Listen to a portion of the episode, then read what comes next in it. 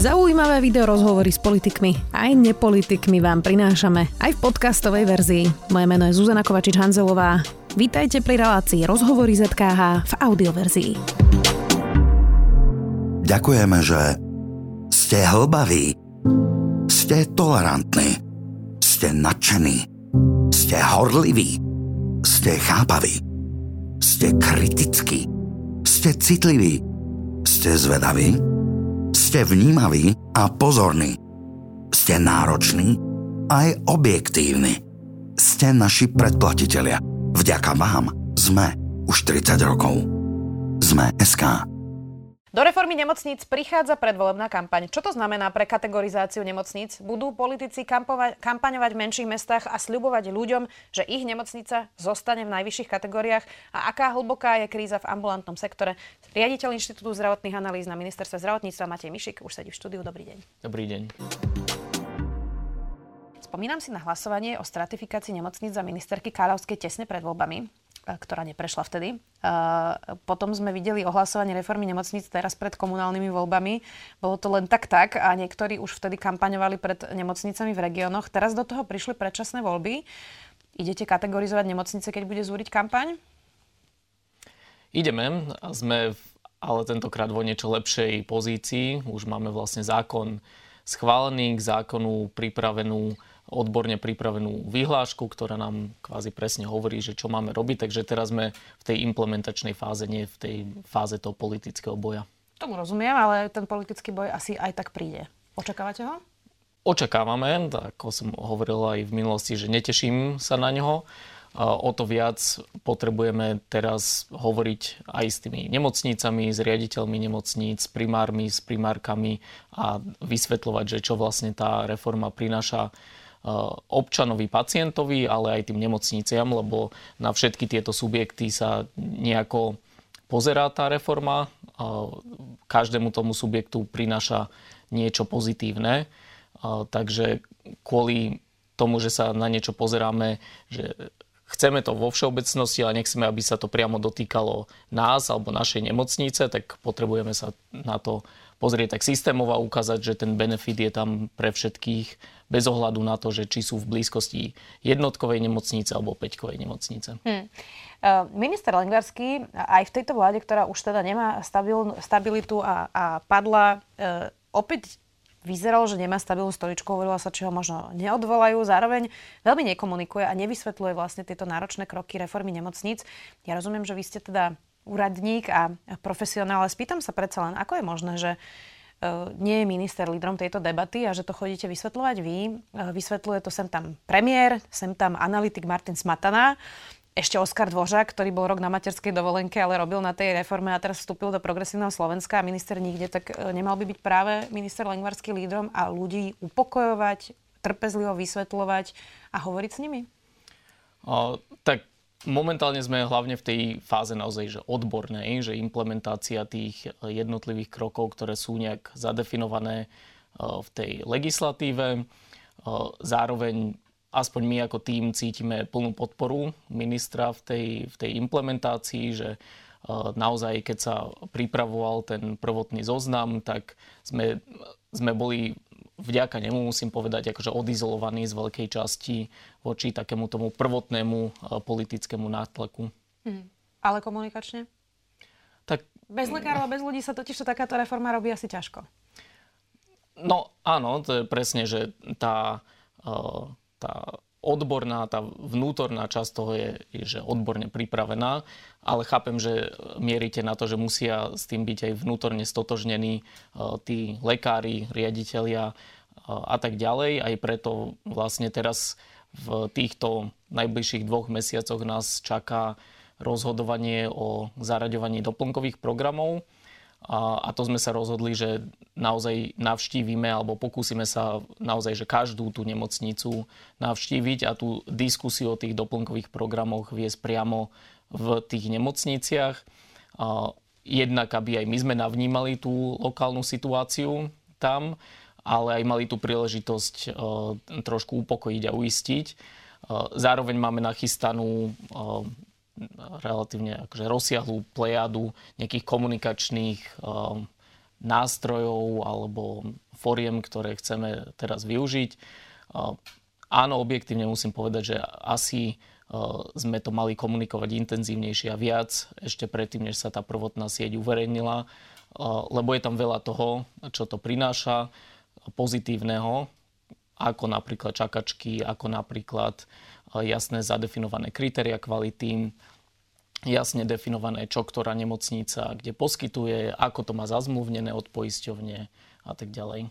Um, poďme teraz na tie konkrétne kroky. Hoci teda my dvaja už sme sa o tom aj rozprávali, ale aj v tomto štúdiu už sme mali viac k tomu rozhovoru, ale mám pocit, že stále to treba hlavne tým pacientom teraz vy, e, vysvetľovať. Nemyslím teraz lekárov, primárov, lekárky sestry.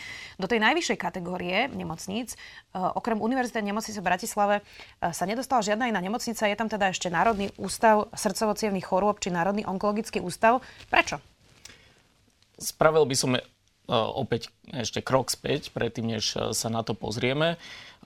Úroveň nemocnice vlastne hovorí o šírke e, programov, ktoré sú poskytované v tej nemocnici, čiže e, nehovorí o kvalite, nehovorí o, o tom, že presne akí špecialisti tam robia, ale naozaj o tom, že akými raritnými vecami alebo diagnózami sa zaoberá tá nemocnica. Čiže tam sa robí všetko, inými slovami. Inými slovami, v 5 v 5. úrovni nemocnice sa robí všetko a to je vlastne ani nie, že jedna nemocnica, to je, že Bratislavský klaster nemocníc, lebo samotná univerzitná nemocnica v Bratislave nepokrýva celý tento, celé toto spektrum, pokrýva to iba v spolupráci s Národným ústavom srdcových a cievných chorôb, s onkologickou, e, s Národným onkologickým ústavom, a ďalšími e, nemocnicami na úrovni Bratislavy. Čiže naozaj nemáme dnes na Slovensku takú nemocnicu, ktorá by sama o sebe pokrývala e, celé to spektrum.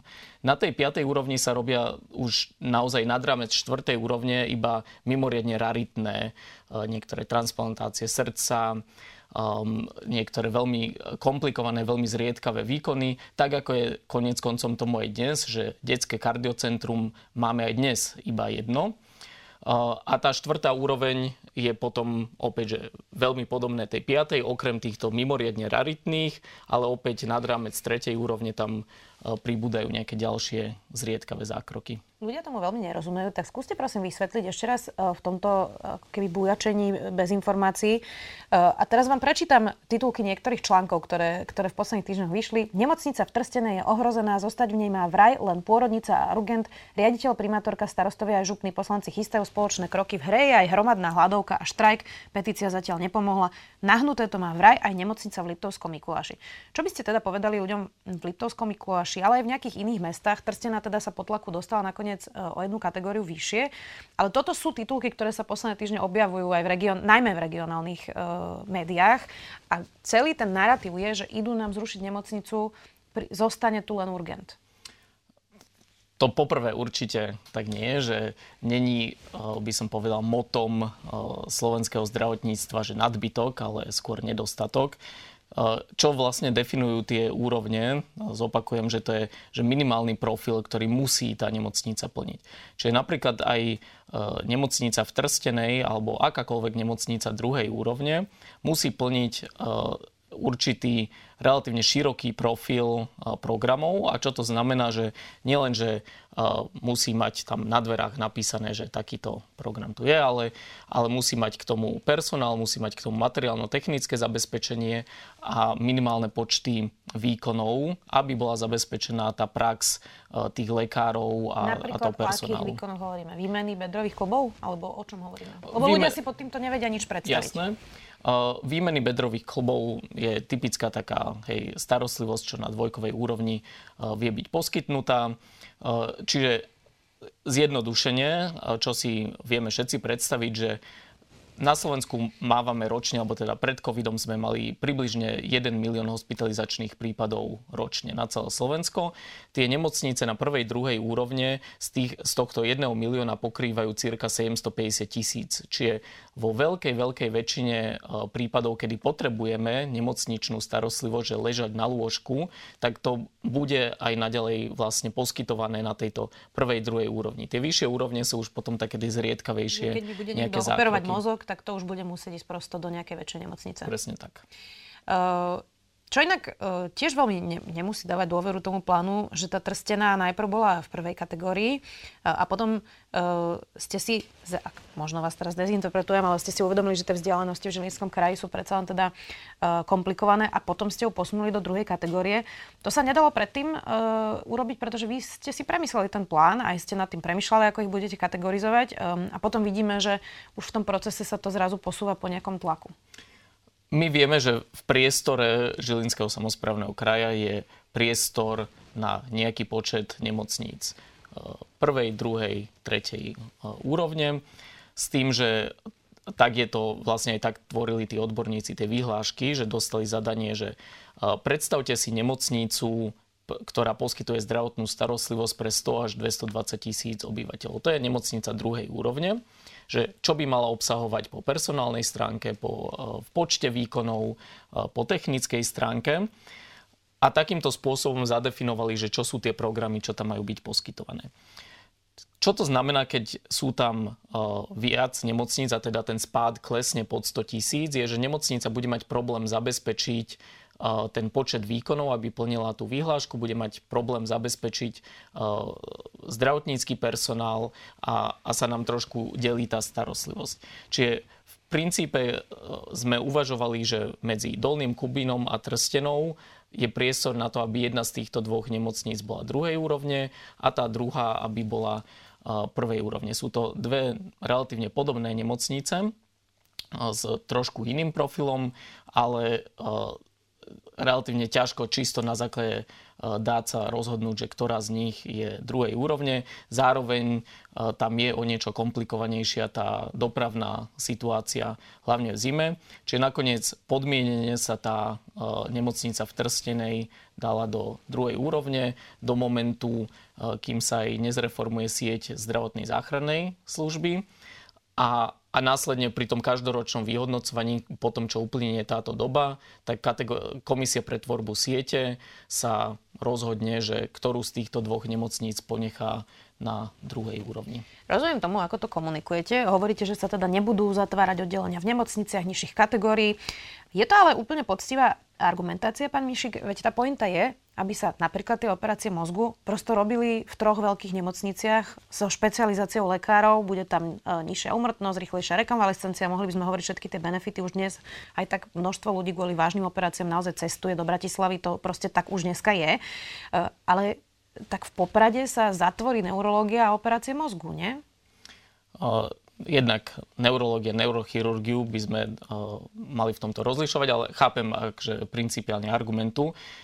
Áno, uh, čo tvrdíme, že to gro tej starostlivosti, to, čo sa poskytuje dnes či v Liptovskom Mikuláši alebo v ktorejkoľvek nemocnici v dostatočnom rozsahu, tak ako klinickí experti považujú za bezpečné a za rozumné, tak to tam bude naďalej poskytované. S tým, že aj keď to dnes není úplne na 100% plnené, tak nemôžeme očakávať, že od 1.1.24 už tu nabehneme na úplne novú štruktúru celej tej siete. Čiže s nejakými prechodnými obdobiami si nakreslíme jasnú cestovnú mapu, že ktoré oddelenia, kde chceme ďalej rozvíjať a ktoré možno chceme do vedľajšej nemocnice nejakým spôsobom postupne trasovať. Čiže cieľ je naozaj zachovať to, kde sa to robí v tom objeme, že príkladmi sú častokrát pôrodnice, že to je také ľahko predstaviteľné. Odborníci zadefinovali, že z hľadiska bezpečnosti a z hľadiska efektivity, že považujú za potrebné, aby minimálne 800 pôrodov ročne sa vykonávalo v pôrodnici. Tam, kde toto není naplňané ani na 80 tak budeme tú sieť a, a hráčov v rámci tej siete postupne nejakým spôsobom usmerňovať, aby došlo k takej koncentrácii, že e, neviem, dve pôrodnice, ktoré sú blízko seba, sa zlúčia do jednej. do jednej, aby tam bola poskytovaná aj jednotka intenzívnej starostlivosti novorodenecká, a tá, ten personál a tá prax tam bola zabezpečená. Ľudia majú strach, mm, že niekto dostane infarkt a budú ho viesť 50 minút sanitke do väčšej nemocnice. Čo by ste im na to povedali? Jednak aj nemocnice prvej úrovne môžu mať naďalej poskytovať urgentnú zdravotnú starostlivosť.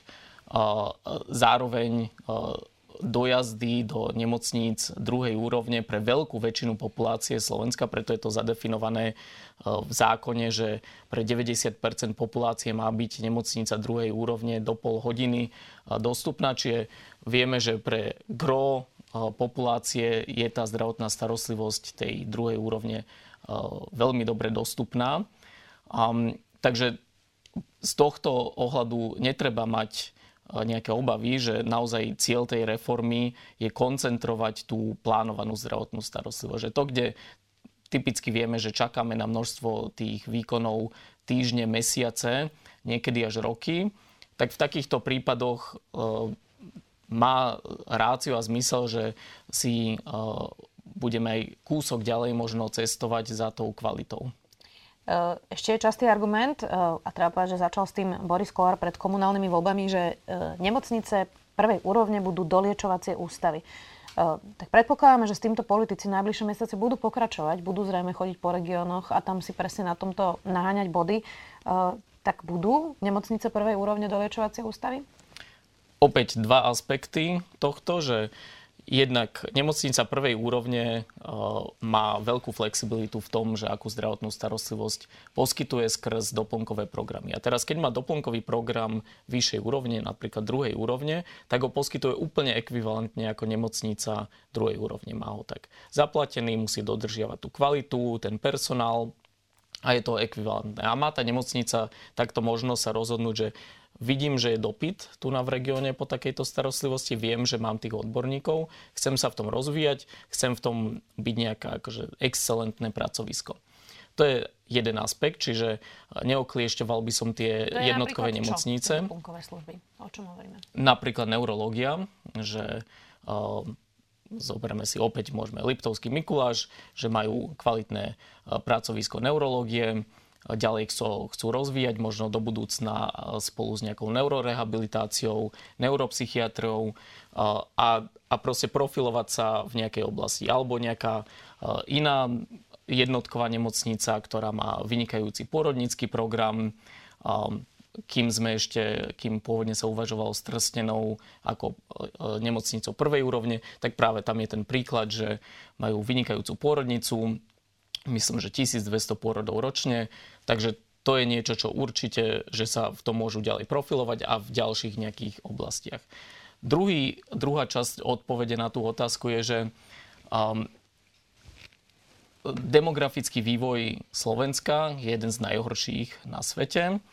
Uh, už dnes vieme, že prakticky nejakú následnú dlhodobú starostlivosť nemáme vybudovanú alebo absolútne poddimenzovanie, budeme ju potrebovať iba viac. A tým pádom má zmysel sa pokúsiť uvoľniť niekde nejaké kapacity v existujúcich zdravotníckých zariadeniach a budovať tam naozaj nejakú dlhodobú a následnú zdravotnú starostlivosť.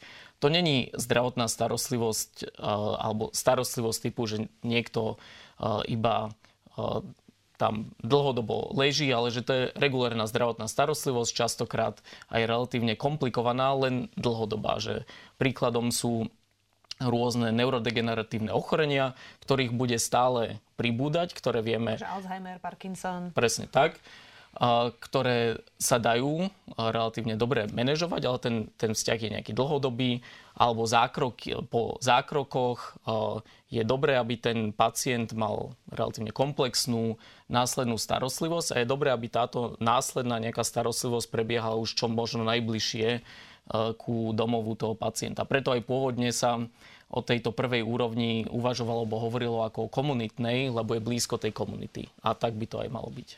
Ideme stavať novú Martinskú nemocnicu z plánu obnovy. Keď e, ideme do takejto nemocnice investovať stovky miliónov, prečo nie je v najvyššej kategórii? Martinská nemocnica, dnes sme zaraďovali nemocnice podľa toho, čo dnes plnia, alebo aký, akú šírku toho programového profilu majú, aké majú personálne, materiálne zabezpečenie.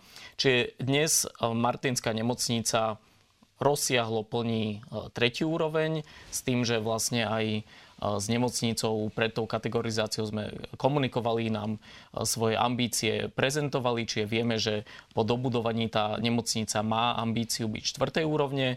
Vlastne aj, aj zákon nám hovorí o nejakých spádoch, ktoré minimálne musia byť naplnené.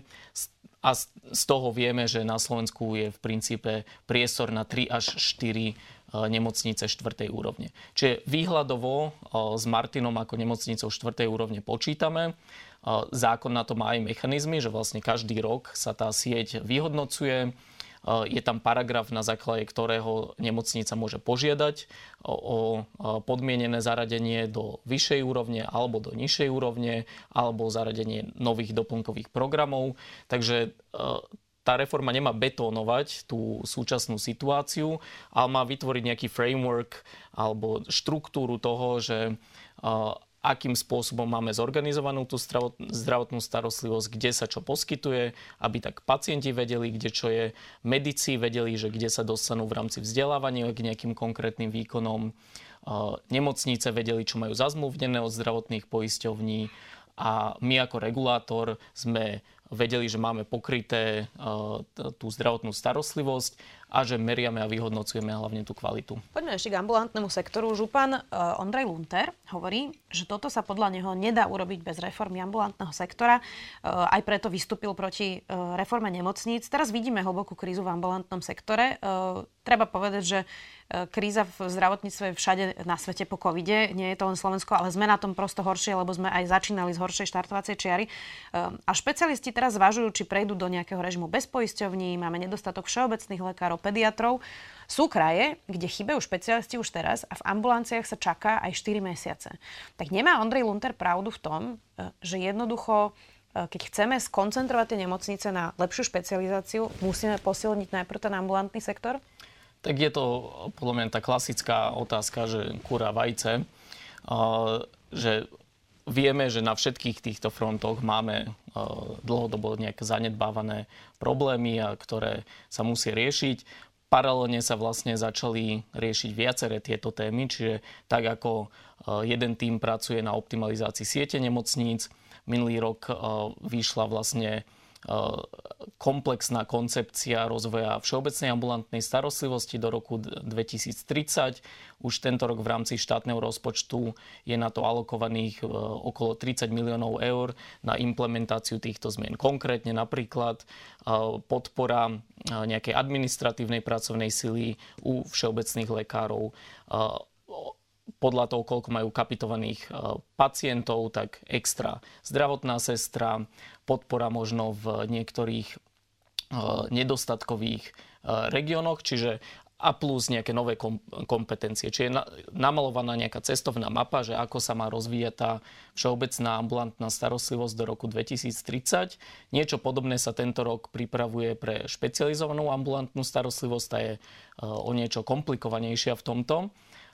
Ale Nedá sa povedať, že od ktorého konca to iba uchopiť. Myslím si, že všetky tieto veci sa musia diať paralelne a musia tie týmy medzi sebou komunikovať, lebo pravdu má v tom, že musia na seba dobre nadvezovať tieto jednotlivé reformy. Dobre, ale teraz vidíme krízu za krízou. Ambulancie potrebujú dofinancovať, hovoria, že teda náklady z inflácie, ceny práce, energie, že teda 30%, to je nejaké, nejaké, nejaký level, ktorý si vypočítajú. Uvidíme, ako tie rokovania dopadnú, ale um, už som to hovorila, ja viem, že všetky zdravotníctva sú v kríze. E, všade sa odkladali operácie a majú teraz nával a dobiehajú, ale na Slovensku je to pomerne extrémna situácia. Do toho celého robiť teda komplikované náročné zmeny bez reformy ambulantného sektora, bez nejakého výrazného náboru lekárov a sestier, ktorých je málo. Je to rozumné? Rozbehnú to takto všetko naraz v takej kríze?